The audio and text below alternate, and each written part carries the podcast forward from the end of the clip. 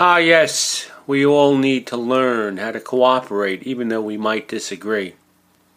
Now, does this tip have anything to do with bullying? The answer might surprise you. Kids who have not been taught that they have a responsibility to comply with the rules of a family, a school, or a society believe that they can say and do anything that they want. One of the highest forms of maturity is the ability to cooperate even though you might disagree. Bullies lack empathy and are never in tune with the expectations of others.